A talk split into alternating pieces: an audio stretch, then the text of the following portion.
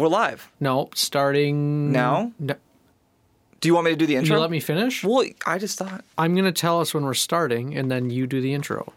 Okay. You get it? Yeah, no, I got it. Seems like you don't get it. No, I'm understanding. Like, Okay. Starting now. do I just say it because his idea idea was that you tell me that it's where the guest does the Don't don't ever listen to the producer, okay? This is Ah. the podcast where you introduce us. Yes. Like you're the host, but I'm the host, I get all the credit. It's Yes. not because it's creative and different, it's because I just don't feel like doing it. That's So, fair. Do it. I can do that. Okay. Um Welcome to the Binc Film Podcast. The podcast where we talk all Start things over. That Okay. was that was horrible. Welcome to the Binc Film Podcast, where we talk all things movie, music, and entertainment topics. I'm today's guest, Joshua Rivers, and across from me is the host, Eric Berg Gordon, Gordon Berg, Uh.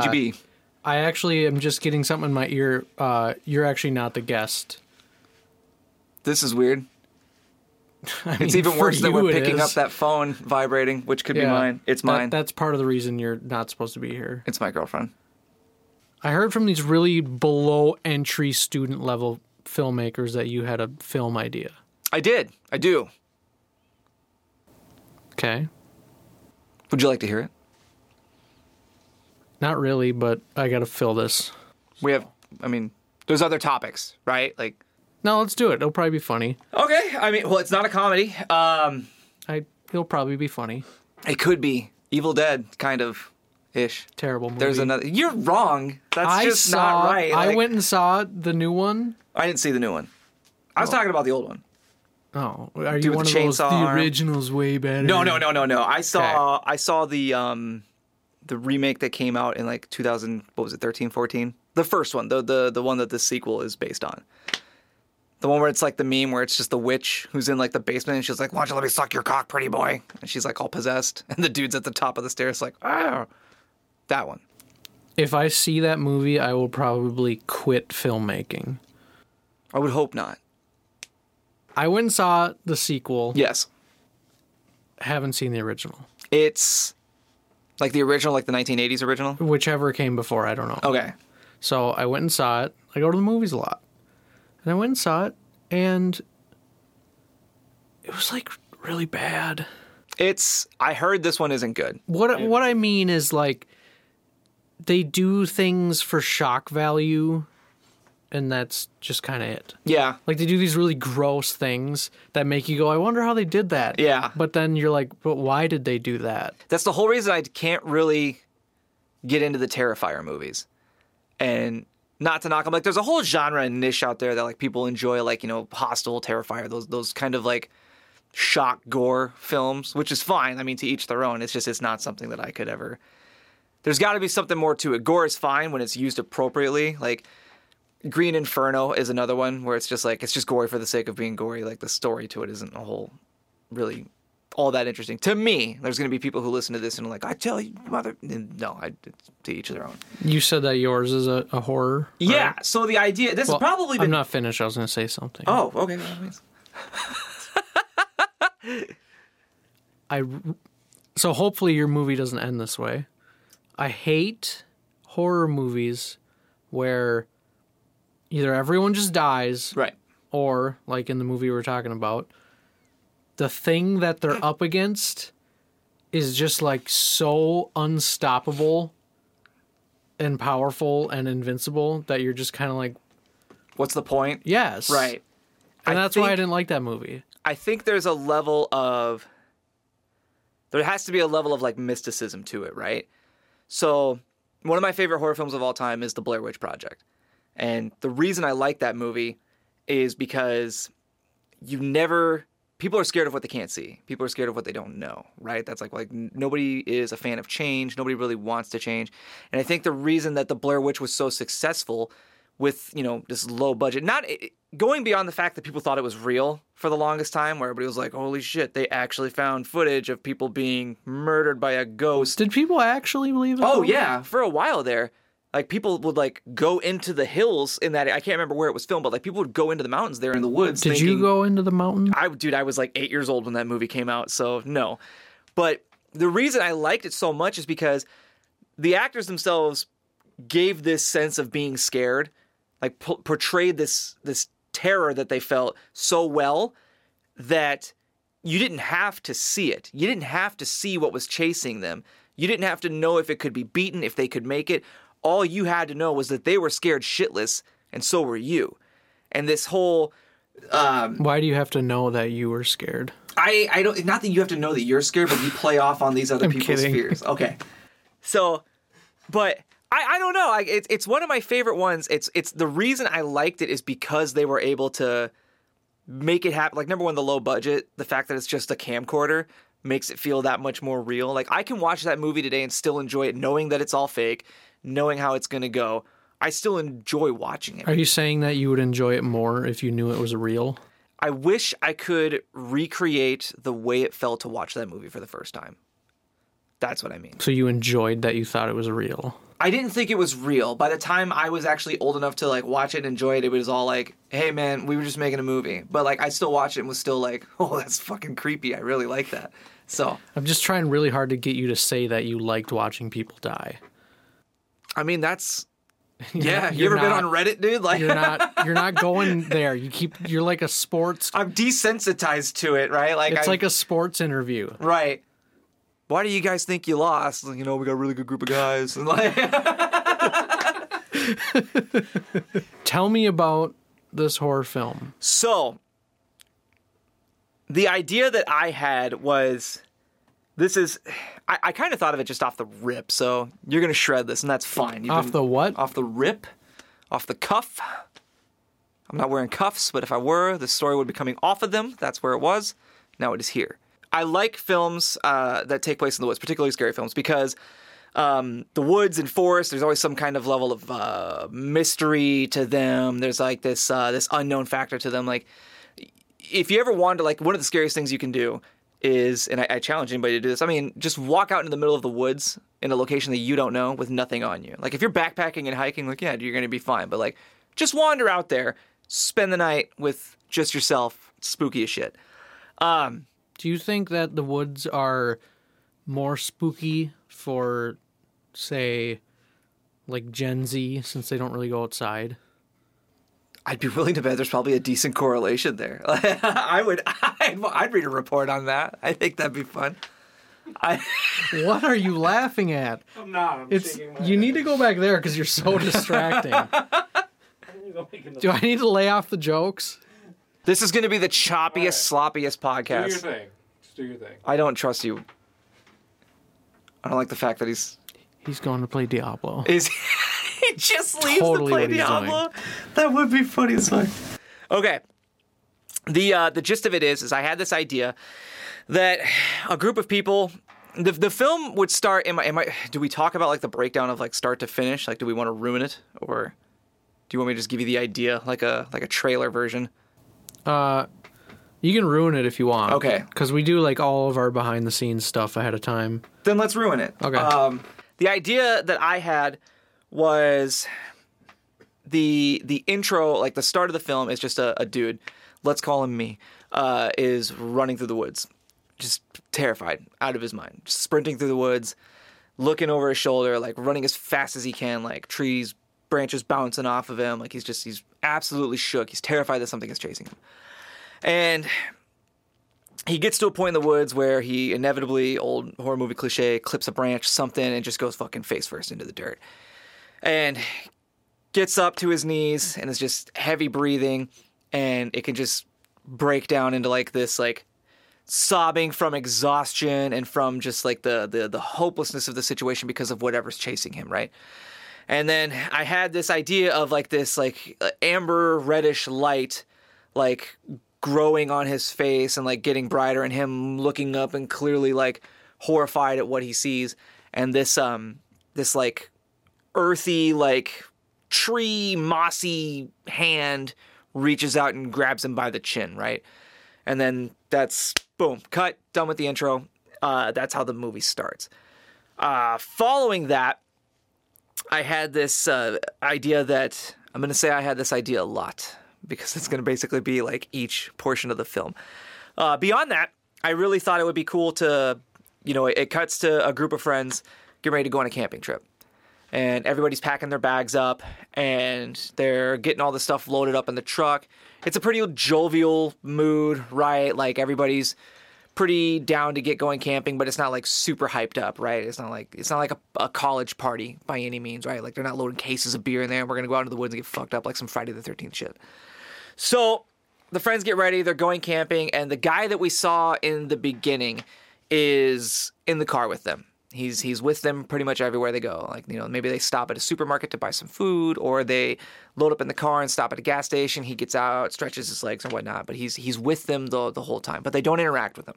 Nobody talks to him. Um, and and he just kind of says things in passing that nobody really responds to, right? Like, Heather, your shoes untied, and then maybe she might like glance down and notice her shoes untied and start tying her shoes, right? But she doesn't say like, "Oh, hey, thanks," like doesn't acknowledge him at all. And they get to this camping trip, and the the the the big spoiler alert here is this dude is dead, right? Like he's gone. He's just with them in spirit, kind of, right? Like a ghost, essentially, like going on this camping trip with them. And he uh we we leave little subtle clues to this, right? Like kind of like the Sixth Sense does. And and I'm not trying to rip off the Sixth Sense by any means, but the the little trail of breadcrumbs that Shyamalan leaves that like really makes you think that this guy like if you really watch it again, Sixth Sense is one of those movies where it's like when you watch it again, you're like it's so fucking obvious. Like how did I not see that? So like little breadcrumbs like that, like maybe they walk through a puddle and when he steps in the puddle, the water doesn't move. But like it's not like the focal point of the shot, right? So just little things that maybe like give the audience a hint. Maybe he doesn't change his clothes and it takes place like the following day, right? Like the following day, they, everybody wakes up. Like, oh man, like I'm really glad we could come back to the spot. I'm really glad we could all meet up for this. And he's there, but he's wearing the same outfit, right? So the idea is, we would want to lead the audience into thinking that that beginning portion of the film was potentially the ending of the film, right? But the reality is, is that this that that was the true start of the film. That's it's already happened this is a terrible idea. I'm well aware of it, and there's probably going to be a better way to do this. So go ahead and let me know if you got better ideas. But from there, this uh, I, I kind of don't really have all the details in my head about how this would go down, but shit's gonna start to go down, right? Like like the, the noises, the whispers in the woods, the the things that are really gonna get people spooked and startled begin to happen. The the climax of this film is gonna be the the reveal of the friend. Like suddenly people start interacting with him and talking to him like they just saw him for the first time and they're like, Where the fuck have you been? Like people have been searching everywhere for you. It's been over a year. Like where did you go? And then the friend could just start fucking going to town and offing his friends, right?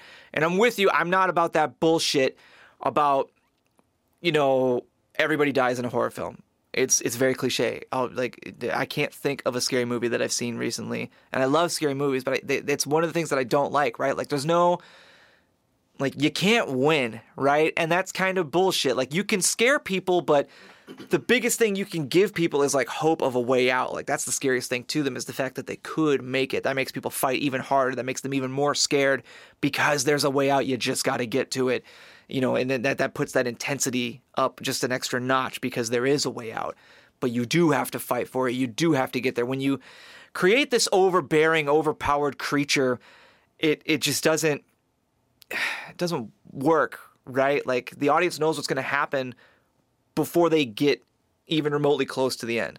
Like you can watch a movie like Sinister or something like that and and Sinister is one of the better scary movies I've seen recently. I really enjoyed it, but everybody dies, and you kind of see it coming. So this is kind of a everyone dies, but it's a little different. Not everybody's gonna die. No, what I'm about to say. Okay.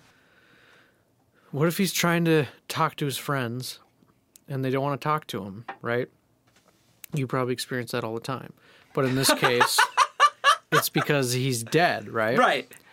Then at the end, finally, they acknowledge him and he's he's just like you know why why aren't you guys talking to me what is going on and maybe they just leave or whatever happens he has to separate from them physically and as he's walking he stumbles upon their bodies, and you end up realizing that they just died also. So flipping, so no, so they're all dead now. right? So initially he's just dead. They don't know he's dead, and then finally they interact with him, and then he realizes, oh my god, they're dead. that sounds interesting, but isn't that almost like a carbon copy rip of the others? Which one was that again? The others had Nicole Kidman. Uh, came out in the early 2000s. She's basically um, a uh, a wife waiting at home for her husband to come back from the war. Uh, she keeps all the curtains in the house closed because her children have uh, harsh reaction to sunlight. And then she finds out near the end of the movie because the housekeeping staff basically tell her like, "Yo, lady, like." We're all dead. The ghosts in the house that you're seeing are the people that live in the house now. Okay, but you could do it where like you could make it really dark where he realizes that he could have somehow saved them maybe.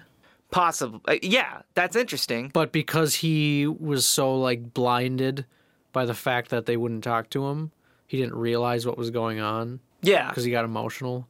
And then by the time he realizes it, it's too late. And he's like, wow, if I wouldn't have been such a baby, maybe I could have saved them. Maybe.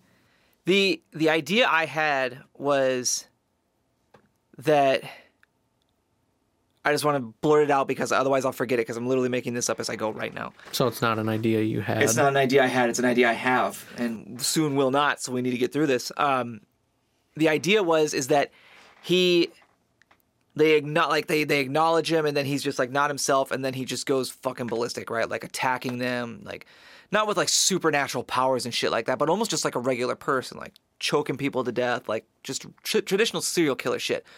But they um they start to like you know they, they they start to fight him and they realize that like he's you know, you you can beat him like you can attack him but they notice that nothing really kills him right? Like not the way like not like like if you stab somebody they should be down on the ground at least holding their stomach and stabbing him doesn't do anything. Think of almost like um you ever seen the 28 movies 28 days later 28 weeks later? How they're they're zombies but they're not dead right? Like they're not the living dead. They're just people infected with a virus of rage. Like you can starve them to death. You can shoot them and they'll eventually bleed out. Doesn't have to be in the head. You know th- these things affect them. Something similar to that but without the like freakishly screaming and yelling. I thought of um you seen the trailer for diablo 4 you know when the guy whips around with the axe and he hits old boy in the face and it knocks his jaw almost clean off, but he's still standing there and comes back to, uh, after him basically. Something similar to that, where like they are able to do damage to him, and they're able to make him, you know, slow him down, but they can't quite kill him. And then at the end, somehow, some way, they're finally able to drop him. He's done. He's down for the count. Like he's dead. It's over. And as they, you know, however many of them are left, say it's a group of five, maybe two make it out, maybe three make it out. Maybe you know, change this, change things up a little bit where like people make it out, but this was still a really fucked up experience for them. And as they're booking it out, in the beginning we had mentioned that hand with the orange glow that on his face that reached out to him. As they're you know, booking it out of the woods to get back to the van, none of that cheesy, the van won't start, like none of that shit. Like they did it, you're good, you've made it, you're going to escape. But we could have the camera kind of come upon his body, and as it's panning in on him, just footsteps through the woods. And then as the footsteps stop next to him, that same orange glow appears over his body, and the hand reaches down and grabs him by the shirt. So almost like a, I had the way I worded it to Michael was, um, if you've ever played The Witcher Three, there's a thing called a Leshen. It's like a forest spirit, and that's kind of what it looks like. But in this instance, it wouldn't be the Leshen actually attacking people; it would be the Leshen possessing people. So like it kills them essentially like takes their body. That's why he's there as a ghost. And then when they finally like see him it's the leshen basically putting him in play to allow him to like go forth and wreck shit on these people. And then when they drop him the leshen comes back just to like basically reclaim him and discard him like however many other people this thing is possessed. And that leaves it open like if we ever wanted to continue it or do something off of that it leaves it open without cheesily you know forcing a sequel, so to speak. Because like the horror movies where everybody dies, and then you hear about a part two coming out, it's like, how, dude? Everybody's fucking dead. So this kind of leaves that door open because we're not worried about the people who made it. It's the fact that whatever is out there is still out there. So, what would you say is the theme of the movie?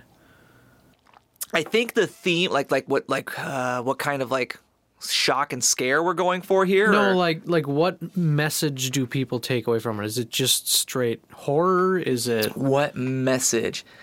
This is interesting because so like when you leave it could be something about like the friends you ignore, right? The people that you don't pay attention to, the the people that you just kind of lead along as friends, and by the time you acknowledge them or when you acknowledge them it's too late. It's a different person at that point. is this based on a true story? No. Maybe, I don't know. Maybe this is coming from some deep-seated like uh, place that I've repressed. I don't know. I went through a divorce 2 years ago. Maybe that, maybe that's what it's leaning on right now. I don't know. So one thing that makes me cautious about a movie like that is when you do something where you sprinkle little clues. When it's an indie film, people see that and they just think you made a mistake. Oh, I suppose. That's You a know? bummer though. It is a bummer. So the the obstacle would be finding a way to do things like that. We'd have to make it obvious enough that people knew it wasn't an accident, but at the same time you still want to leave fuck. Okay. Maybe I'm just overshooting my my LZ here, but would we could we just forego the clues? Like keep the clues simple, right? Like when he's talking to people and people don't acknowledge him, right? Right. That's a little bit more obvious than the the foot in the puddle and no water moves, right? Yeah. Man, you'd have to do like CGI for that. Yeah, he he Michael explained to me. About a way to rotoscope, something like that. But, Yeah. Yeah. So that's kind of the gist of it. That's the in my head how I saw it happening and it's kind of similar to like the, you know, it, it could be that kind of message where, you know, the people you ignore can be dangerous because you ignore them or the friends you abuse and and don't talk to very often could be the the the, the people that wind up coming back to hurt you or something like that. Kind of like how uh did you ever see the movie It Follows? I don't think I did. It's super interesting. You should watch it. So, It Follows is a film that um, it's a horror film. Is based off of there's this creature out there, but it takes the, the the face and shape and appearance of people, regular people, and it hunts you down. And the only way to get it to stop hunting you down, you can't kill it, you can't stop it. You ever heard the old adage of, uh, "Would you take ten million dollars, but there's a snail following you?" and if the snail touches you, you die immediately. It's similar to that, right? You can't kill this thing, you can't stop it. It's coming for you. And the only way to get rid of it is to have sex with someone. But if you have sex with that person, it's now going to chase that person. And if it kills that person, it's coming back for you.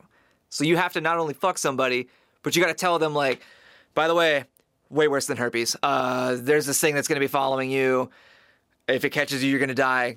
You you base you got to go you gotta go fuck someone else and then like stay in touch with me because if you stop calling me i'm going to assume that it got you and i'm going to live my life in fear So this movie sounds awesome, but are there boobs in the movie? i oh, i don't even remember now to be Probably honest not you. then. i think so i think so i think it's rated r Uh, hand me my phone.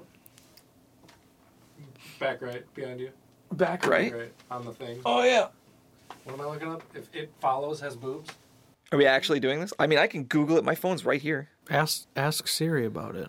hey siri does it follows have boobs no stop i don't actually Let me wanna see talk. what I found on the web for that. You and your girlfriend having a fight tonight. It follows. The main female character has sex with. Here, read it. it's rated r so i think naked breasts are shown Read the whole. The main thing. female character has sex with three different guys, but the only nudity involves the monster's various forms. Naked breasts are shown. That's right. There's a part where the monster uh, gets- Naked monster breasts. but it takes the shape of a person, right? So it's just a human being, and it's um, this one chick. And there's a full frontal male. I don't so remember there's that part. naked monster breasts and dong, I don't remember that part. and you're telling me to go watch. You should watch this movie. You should check it out. There's some freaky fucking scenes in it, dude. Like, look at that. That's the monster, but it doesn't have to look like that. It could look like anybody. So- The movie starts like with that scene. So like it's So what it's fucked up. What happens if it kills you? Then it's just done, right? No, it goes to the person after that.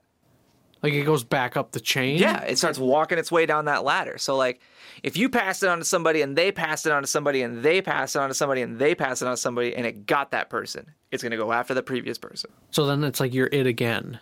Basically, yeah, it's like a never ending game of tag. Basically. Hmm.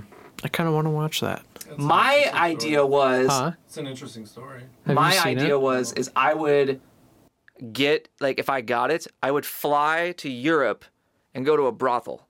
That's so messed up. It is messed up, but what better way to get that thing like 56 victims in front of me, right? So like I bought myself Well, yeah, at least but- a little bit of time. But what if just like one lonely guy goes in there that would be my fucking luck too, and wouldn't his, it? his first time the and only Seventeen-year-old virgin wanders in there. Fuck. Yeah. and then he goes home and then it kills him and then it My kills hope her. would be is I would give it to some prostitute who like bangs this dude who's cheating on his wife, but he bangs his wife, but his wife's cheating on him with another dude who goes to a brothel, and then she like it's that would be my hope. But Can, can we clip that? Just that, right? just that. That's my hope, right? I think Kristen's gonna listen to this, and then she's gonna be like, "What is what now?" And no, you don't understand. Put her intro at the beginning, right? Do If this is a guys- podcast, like he said, this is all gonna be like like you know behind the scenes shit. But if it's a podcast, did we not just spoil the whole film? So when you talk about like you don't want to spoil the ending or whatever, Right. there's some hard truths to indie films. One of them being nobody is going to watch this and then watch the movie and go, "Oh man." You know what I mean? Yeah, I suppose. I've never done this. I'm literally a guy who works with a guy who was like, I could use you in a movie. And I'm like, I'll do it. And that that's not ripping on the film or on you or anything. It's just stuff like this tends to have more of a a closer audience where people people either watch this because they want to see what we're doing or they don't watch this and they stumble across Yeah. that film. So to be overly worried about something like that, I mean, Kinda the- ridiculous. The, number of people that will have that experience ruined, Yeah, there's eight billion people in the world. you know. Yeah, okay, that's fair. I mean, my If anything, there's a few I need to watch more indie films, to be honest with you. It's the one genre of film that I, God, dude, I, I don't think I watch a whole lot of it. Not knowingly, anyways. if anything, there's a few people that will watch this and then watch that and then feel like, wow, that was cool. I got to see the whole process Yeah. going all the way through. Like it was just an idea, and now Because this it is the idea just being puked out right now. It's Yeah. like, I got an idea, and then out it is. So, did you ever see, there's a short on uh, YouTube. You ever seen the movie Lights Out? You're making me look like Dude, come on, we're talking about film here. Like, you're the film guy. Well, you're the No, music I'm the guy. music Michael's guy. the film guy. Um, Lights Out. Which one's that again? It, it's another horror film. This one's just straight up jump scares, which is fine. If it done correctly, it's an enjoyable time. I, I think Lights Out was enjoyable. It's not like some masterpiece of horror filmmaking, but it, it was a good time. I enjoyed it. The premise is of Lights Out that there's a creature that will kill you, but it can only get you in the dark. So every time you turn the lights out, you can see like this dark silhouette roaming around the room, and that's the creature, and it's coming to get you. It started as a short film on YouTube, and then it became a, a full feature length film. I can actually, uh, I'll send it to you once we're done here. I'll put it in that group chat. It's, I think it's like five or six minute watch, and it's really good. Actually, it's it's very very good. Um, I would like to recommend a film to you if you have not seen it yet. Have you ever seen The Whale? No. Incredible, incredible. I I got, love going to movies. I love going to movies. I love going to movies for for everything. I love soundtracks. I have been to a concert based on Hans Zimmer's compositions in Munich, Germany. Like I I love it. I love everything about film. It's so just cool to me the way you can tell a story and and really invoke people to to feel whether it's one emotion or the other, right? You can make people scared, you can make people happy, you can make people sad, and all of that can be done if done correctly the best way through film. Film, music, and video games are the three mediums that I found that can evoke emotion in a person beyond anything I've ever seen before. Um, but the movie The Whale, do you know the gist of it? No. Okay. Uh, it's basically Brendan Fraser's like conclusion to his comeback story, right? Like not the conclusion. I'm sure the guy's going to go on to make more things, but Wait, is this a mummy sequel? no. that would be pretty wild if they tied that into it somehow. But um he uh I won't spoil the whole film, but it's got Brendan Fraser in it and a, a cast of other actors whose names I've I've absolutely forgotten, but they are 100% worthy of all the praise that they receive. And it's incredible. It is absolutely gut wrenching. It will destroy you for a couple days, but it is absolutely worth the watch. I strongly recommend it. It's uh, it's made by A24. Is that an indie studio? I'm really showing my lack of knowledge right now. I don't know actually. Oh, okay. It's made by A24. It's a Darren Aronofsky film. So, uh, do you know who Darren Aronofsky is? No. Okay. Um, watch it. Just watch it. Just trust me on that. The soundtrack to it is absolutely incredible. You're a music guy, so you'll you'll really appreciate that. It's it's a very well done soundtrack. It doesn't. Uh, there's a lot of like emotional and like sad movies where the soundtrack does too much work, where it, it oversteps its bounds. The soundtrack steps in and you know steps on the moment, so to speak. Um, there's uh, but but it, it, it accompanies the film perfectly. Who did the music? it? You're gonna have to. You're gonna make me look that up now. You don't have to look it up. I have to because I don't want to not tell you. So the composer for the whale is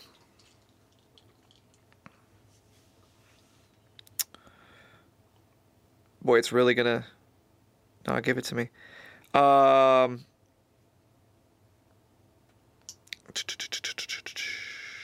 God, this is really embarrassing. I have to go to Wikipedia now. Uh, the music was by Rob Simonsen. Do you know who that is? Mm-mm. Me neither. So, but he did a fantastic job. Um, strongly recommend it. You got to check it out. It's it's well worth the watch. I went and saw it in a movie theater by myself because my girlfriend doesn't really go to movies. She goes to she likes romantic comedies, and there's not a lot of those that I really jive with.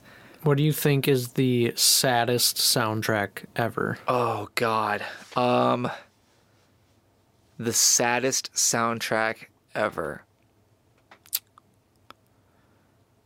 Jesus, that's Hans Zimmer's got some really intense ones. Um, But I'm talking just like sad, like you just hear it and your day is ruined. Um, good lord. That's really putting it out there. I would oh god, if I had to pick, the first one that jumps to my mind is A Small Measure of Peace by Hans Zimmer and it was in the movie uh The Last Samurai. Yes, there we go. Um, that one, the way the rest of the strings are picking up, and that one violin comes in, the like uh, while everything else is on that upswing, and that one violin is just Yep. falling. It's the harp. Ugh, it, it, yeah. th- so you know what I'm talking about. I don't know shit about that, instruments. that is my second favorite soundtrack of all time. Is it really? It is. Perfect. Okay, yeah. So it's it's phenomenal. I absolutely adore it, and that is that's if I've had a shit day at work and I kind of just want to feel something, I'll throw that on. Or um, probably the one that could that could bring me to tears in a moment is uh, there's a song called Many Mothers from uh, Mad Max Fury Road, which is phenomenal. And uh, if you have you seen Mad Max Fury Road? Do you know the scene where she's? Um, it's the scene where she is talking to the to the women, and she's like, "We're going to the green place," and they're like, "You already passed it," and then they're like, basically tell her that everything fell apart, their world basically crumbled, everything ended, and she takes her, you know, prosthetic arm off and stumbles into the sand, and when she falls to her knees and just screams at the sky, that's the song "Many Mothers." Really, really good soundtrack. There's also not a sad soundtrack that in that one, but the song uh, "Storm Is Coming" is bad ass. I want to crash my car to that song. It's so fucking cool.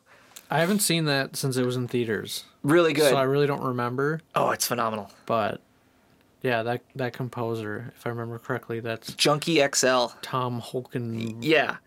Borg. Isn't it, isn't his band name or something like that? Junkie XL. Yeah, he was like like, a DJ or something. Yeah, yeah, that's what Um, it is. He actually has a bunch of videos on YouTube where he breaks down some of the music from that movie. Yeah, he's he's really good. He put that together really well. I think the the coolest part is that's another example of a film that uses music appropriately, like where, where it doesn't step on the moment. Now, admittedly, that scene where uh, Charlize Theron's character falls to her knees, Furiosa, and screams at the sky, the music steps on that a little bit because the the crescendo is just a touch too early in that. I think. I think it needs to to upswing as she screams, not as she falls to her knees, because it steps on her scream. Right? You don't really get to hear the the pain in her voice unless you're really listening to it, which I noticed on the second watch through. But it does it perfectly when they're going into the storm. And when the tornadoes are like you know right next to them and the camera pans out and it's like those big tornadoes that's when the big brass section hits and it's jaw dropping how incredibly like powerful that scene of the film is. Like that was one when i saw it in theaters. I saw it in a theater that had the speakers cranked up and i really got to hand it to the guy who was running the show that day because he made it that much more enjoyable. And it's one of those moments where you're just sitting in your seat and you're like this this is why i go to the fucking movies man like this is incredible. Moments like that are so hard to find in film, and I find myself I look too hard for them now. Like like Dune, prime example. I like the movie Dune. It's a good movie. I can't wait to see the second one, but I expected way too much from it. And that's not fair to the film. And it's not fair to the people who put all that time and effort into the film, but I went into that film expecting some kind of like I'm like this is going to blow the fucking doors off the place. I'm going to leave this place with my fucking jaw on the floor and if I had just gone in going this is going to be a cool movie, I would have left so much happier. But I've done that to myself on more than one occasion for films. But then there's other movies where I've gone to where I'm like, whatever, this is gonna be ass, and I'm fine with it. And I find myself having a really good time. Like, um, you ever heard of Into the Storm? It's dog shit. It's it's a terrible film. It's it's basically a, a found footage version of Twister, and it's Oh, it's no. just as bad as you think it is. But if you go into that going, I just want to watch some pretty neat CGI tornadoes rip shit up, you're gonna have a great time. I love that movie. I will put it on anytime that I just want to watch something in the background. If I can't find anything to watch, I will throw on Into the Storm or Twister. Twister is probably I got a really unhealthy obsession with the movie Twister. I can recite it line for line, front to back, seen it easily four digits amount of times. I don't know why. I just I really like weather films and like tornadoes have always like amazed me since I was a child. So Twister was my movie from age like from the time it came out till adulthood. I still thoroughly enjoy that movie. My mother was scared to like show it to me because when it came out I was like 6 or 7, I don't remember. And she's like there's no way I'm to let you watch this. It's to scare the shit out of you. And she let me watch it and I was like this is the best film ever made. But like the movie Phantoms by Stephen King, nightmares for a week. so it's weird. It's give and take. I had nightmares from 13 Ghosts. I love that movie. That's one of my favorite scary movies. I went to the Hollywood video, or no, video update. Is that We're what it was dating ourselves here. I so. I went with my mom and we were picking out movies to watch, and I really wanted to pick that movie out. And she's like, I don't know, that looks kind of scary. And I'm like, come on, let's do it. Right? It's gonna be dope. we bring it home, we watch it, and I go to lay down, and I really hope I'm younger than when that like because I'm about to. I cried all night. Yeah. Wait, I was 14. No, I could not sleep. I kept picturing the girl in the bathtub Yep. and I remember for months after that, when I'd go in the bathroom, I'd have to open the shower Yup. curtain because I was just terrified. God forbid she be back there. Yeah. Yeah. I think uh, my favorite ghost in that movie was the Jackal. Because he was the crazy. See, I don't even remember that. I just remember that Oh, one. man. There was the, the big ones that I remember was uh, the jackal was the the crazy guy with the cage over his face. He was like I think they said he was like supposed to be the Charles Manson ghost or something like that. Um, there was the juggernaut who was the dude that they find in the beginning who was just folding people up like lawn chairs and stuffing them into crushed cars, and um, uh, the withered widow or something like that, which was the guy's wife. That was really sad, but also really I thought that was kind of cool how they played that into the film. It was kind of cheesy and kind of shoehorned. Like, by the way, your dead wife is one of these ghosts that we need to open the gate to hell. But but it was kind of cool. It added a little bit more weight to it. It um it's one of my favorite scary movies because there was a time where I'm gonna bring this a little bit closer. There was a time where my I lived with my mother. This is just a Me too. right? Most of us did at one point or another. And we all have mothers. I assume you lived with them at one point.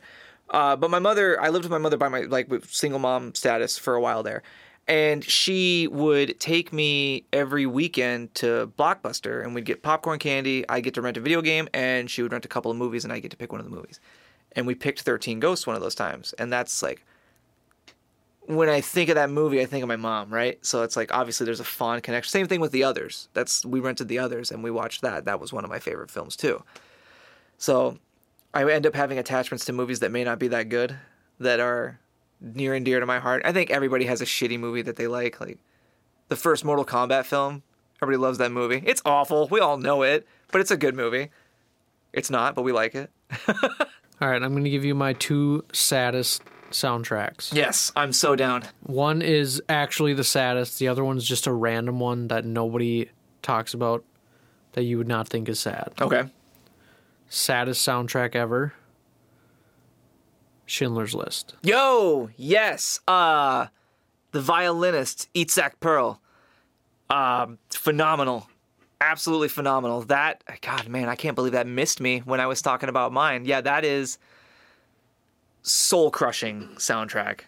Soul crushing film too. And the other one, you're probably going to be like, what? But just go listen to it. Okay. You ready? Liam Neeson, The Grey. Man, I've seen bits and pieces of that movie, and I, I don't the music didn't stick out to me because I, I watched it when I was when I was in the Navy. Um, on the ships there were TVs that would play movies. Like there was uh, we got movies sent to us, and they would just throw them on the TVs and put them on repeat basically. So I saw pieces of it, and it was always never in a quiet place, so I couldn't really take in the the, the music. I'll have to check that out. You said Liam Neeson's The Grey. It's the one where he's being chased by wolves. Yep, I I've seen the end of it when he's like, "It's their fucking den." It's one of those movies where it was entirely pointless. Yeah, there was no need for that film. Like we Yeah. didn't we didn't need that movie. This is gonna be hard to find. I'm gonna have to put in the grey soundtrack. Do you listen to any like uh like orchestral compositions, like outside of film? Not really. I mean, other than video games, obviously. And there are video games with outstanding soundtracks too. Okay, I'm gonna download this right now or add to queue. There we go. Um, there's a composer, um, Max Richter, who has a song called "On the Nature of Daylight," and that is a gut wrenching song as well. It's it, it's beautiful because it's it just repeats. Right, That's something that he just just wrote, like it wasn't part yeah, of a. wasn't a part of a film. No, uh, no, it wasn't a movie. It was in. Um, I don't think he wrote it for the movie, but it was in a movie. It was in um, horror film. Leonardo DiCaprio, Shutter Island. Uh, did you ever see Shutter Island? Yes. The part where, I believe it's the part where he's like talking to his wife, but like the the the, the it's like a memory or a dream or something, and it's burning down. That violin and cello piece that you hear playing in the background, that's on the nature of daylight. And it's beautiful because the instruments as they come in, they don't change. They just keep doing the same thing. So when you hear the cellos and it plays through their portion, the cellos just start over from where they started. And then the violins come in and the violins do their portion. And then the violins just start over. And then there's another batch of violins that come in. They do their portion and then everything just starts over. There's nothing new. And then as it fades out, it does the same thing where the violins will fade out. The next group of violins will fade out. And then the cellos fade out. It's really well done. It's really simple, but it's really well done. Yeah, I, don't- I remember that scene, but I don't remember the music. Take so it. Trust me. Take a take a look at it. I'm about to blow up this group chat when I walk out of here and just like watch, watch, watch, watch, watch, and listen, listen, listen. Um, what is your what is your biggest hype composition? Like a comp a, a, a, a piece that you're just like a piece that you would go to war in. like hypes me up. Yes. Uh, there's a lot. Huh? What'd you? Say? Said Rocky. Rocky. Great piece. There's a lot of good stuff from. This is something that's not from movies. Two Steps from Hell. You familiar with them? I'm not. They do like epic, pretty much trailer music, Okay. but they're like top, top dog trailer music. You will have heard some of their stuff in Okay. trailers. Like I have a couple of their albums, and I'll see a trailer for something, and I'm like, I have that song. Oh, you perfect. know? Um, but it's all epic music. Otherwise, I would say God of War three. Okay. I I'll have to look that up. I, I I've listened to the God of War soundtrack, but it's the the old or not the old, it's the newer ones. Because I didn't have a PlayStation growing up, so I never got to experience those. Um, what I was thinking, do you, so it's funny you mentioned like guys making like trailer music and stuff like that. Do you know who Samuel Kim is? Mm-hmm. So I found I found him recently, and he's got a Duel of the Fates epic version that is bonkers Yeah. and I love it. And then I recently found, I think it was in Stranger Things, like this version of uh, Separate Ways by Journey that's just like epic version of it, and it's bananas too. That's when I was talking to Michael about making a documentary on dirt track racing because I grew up with dirt track racing, and it's one of the coolest fucking things I've ever seen and, and, and watched in my life. And I go to the races every weekend that I can. I travel at, all over the fucking country to go see these things. And I wanted to do a documentary on it just to like show people like this is amazing and there's dirt tracks all over the country. You're probably not that far from one. And I thought about that song, that separate ways. Hindsight being what it is, copyright up the ass. But it would have been cool to use that in like a trailer for it. Yeah. I've noticed there seems to be a trend going on with movie trailers where they take songs like that Yeah. and they take the vocal and mix it into like a hybrid. Yeah. I just saw one there's a trailer for um I can't remember what movie it is. They have like a Chili Peppers song. And then there was one I saw they had an Aerosmith song in it where they take the vocals and then they turn it into like a trailer track Yeah. mix between it. That'd be sweet. So I feel like that's a new thing that's going on right Yeah. now. There was um a movie called I don't oh God, I'm not going to th- remember this for the life of me. It's it's a movie, it's it's another horror film, of course. Uh that seems to be the theme today. Um it takes place in a high school. Uh monster slash ghost name is Charlie and he hangs people and they, maybe it's just called the Hangman. I don't remember.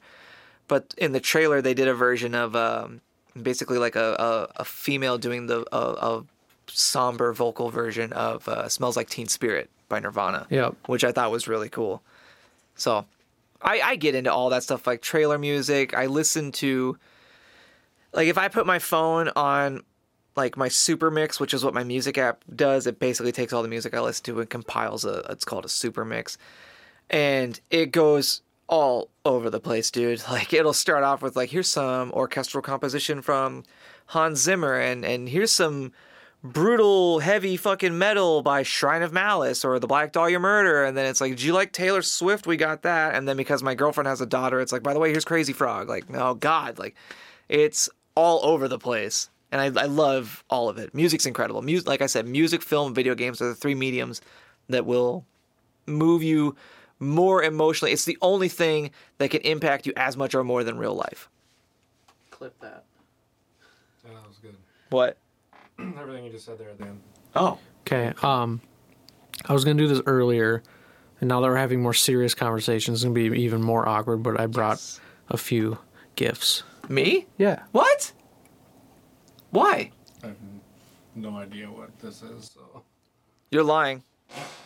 I'm It's got a uncomfortable. of shit, so- I'm uncomfortable.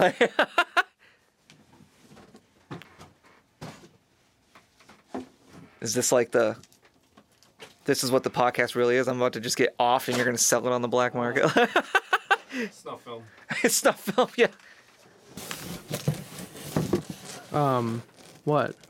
I'm shook right now. What do you think is in this I box? don't fucking know. Like, Literally could be anything. What could be in here? if it's a severed head, I'm gonna be very upset. Wayne's World, come on. It's a severed head. It is a fucking severed head. You told me. It actually is a severed head. It's actually a severed head. That Wayne's World bit. How did you know that was in there? I it was from Wayne's World. That's why I said it. Cause we, have you seen Wayne's World? I was thinking of seven. No, you, you What's seen in the box? right, but you've seen Wayne's World, right? Did you tell him that was in there? No, I don't know. I don't know what's in there. I saw this on the shelf upstairs on the ledge, and I was like, "What the asked about fuck? It's a severed head." And then I said that joke because in Wayne's World, have you seen Wayne's World? When I was like five. There's a god damn it, you gotta rewatch it. There's a scene in Wayne's World where his girlfriend, who it's his ex-girlfriend, but she walks up to him in the donut shop and she's like, I got you a gift. And he's like, Why would you get me a gift? Like we broke up. And she's like, Do you aren't you gonna open it? And he's like, If it's a severed head, I'm gonna be very upset. And then it turns out it's a gun rack. And he's like, A gun rack. What am I gonna do with a gun rack? so what would you do if there's a gun rack in here? Stop. I'd Do you wanna lose tell me it. What we use these for? What? What? These that's what we're planning to use them for. Oh, a horror movie. yeah, Well, yeah, that's We what. have like 40 of them. well, cool. We can just paint them up and yeah. Um, I brought you. How how far did you drive? Um like 30 minutes from home. Okay, I brought you something for the road anyway. Okay. What is this? It's cats in the kitchen. Kitty gone wild. Wild salmon recipe. Is it cat food? I have No. cats. What is this? It's not cat food. What is it? should eat it. No, it's it's human food. You're lying. You should try it. Kitty gone wild. Grain, starch, and carrageenan free. Okay, that's Where? like, that's like three dollars. I'm gonna need that back. Okay. You That- should probably. This would have been funnier at the beginning. Now it's kind of just Well, really I, awkward. I I have cats, so I was like, this is convenient. I was intentionally not talking to you when you got here because I was just gonna make it super weird. And then we kind of did that without this stuff. So, Oh. Um, but I do have a grand finale Am I keeping the head or is that staying here too? that has to stay here Okay. too. So I'm not leaving You with wanted the anything. Forty. It just gave you that one. We can give you one of the 40. Just walk into Kristen's house. It's a banana for scale. What? The producer's judging me It's a banana for scale? for scale. Yeah. What do you mean for scale? Does nobody go on Reddit? I feel like I'm the only I'm on one Reddit all the time. the pictures, man. Like when somebody's like, "Here's this fucking rock I found, banana for scale," and like they should put a banana next to it so you know the size of the rock. I, I should probably go home. You should probably stay off the uh, NSFW subreddits. Banana for scale. I can't even like. I don't subscribe to them. I'm not a weirdo. Okay, like, you just save them, and then like, it's like you know to go back to them. Just Um, quick access. Right, exactly. He gets it. We had this theory about bananas. Okay. Okay. I'm. This is just What? No, nothing. I'm- Banana makes you uncomfortable? A little. I Why? mean, you just gave me a severed head and cat food, and you're like in the grand finale, fucking the minion over here, banana. Like, well, th- this is pretty normal compared to the other two. yeah, that's what bothers me. I'd rather it been another severed head if I'm being Why? honest. with you, It's food. What's the deal with the banana? Let's talk about the banana. What's the deal with the severed head? I just want to know about the banana. What are we doing? I brought a banana. That's dope. I have a theory. What is your theory? The theory is that you should. Pause. Have you tested this theory? If you haven't tested this theory, then it's just a hypothesis. I have not tested this theory on a stranger. You have a hypothesis. I do. The hypothesis is that you should never look another man in the eyes As I'm doing so right now. when you eat a banana. So don't peel the banana and we're gonna be fine. Okay, I won't. He's peeling the banana. I can't. I can't. It's an ASMR video now. I can hear this through the headphones. what? It's just a banana. It's fucked up on top. Don't. I'm just gonna. I'm gonna. I'm. I can't look at you eat this banana. It is weird. It is weird. It's weird to watch people eat. Period. Why is it weird? I can't just lock eyes with you when Why? you're eating. It has nothing to do. Stop licking it for starters. Like that's really gonna drive the point home. Why? What? Do you want me to kiss it then? Like, What? what? I'm sober, and the. I. can I? I stopped smoking weed like three to four weeks ago, and I really wish I hadn't, because this would probably be, I'd probably be wheezing on the floor right now if I had stopped doing. It's every time. what? What is the deal? You made it weird because you're like I have a hypothesis that you can't look a man in the eyes. What if it was a popsicle? It'd be, it'd And I was going, if it was a popsicle, it makes sense, but it doesn't. So, it's actually not bad. if my grandmother had wheels, she'd be a bike. Okay, at this point, it's not. It's not Ugh. real. It can't be real. It's wet, and that's what's bothering me. Is that you've been licking it, so the banana's just wet. Um, Now it's weird. You have officially passed the banana test. I don't know if that's a good thing or a bad thing, but congratulations. Thank you. Say, Eric, I bet your fans, if they enjoyed this, could find us on YouTube, TikTok, and Facebook, where they could find more podcasts. And would you say they could find behind the scenes stuff too? I don't want my fans to see this. Would like to take this opportunity to thank everyone who joined us this evening, this morning, this afternoon, whenever you may be watching. And we hope to see you on future episodes of the Binc Films podcast. Binc film. of the Binc Film Podcast. Once again, my name is Josh. This is your host, Eric. And we'll see you next time.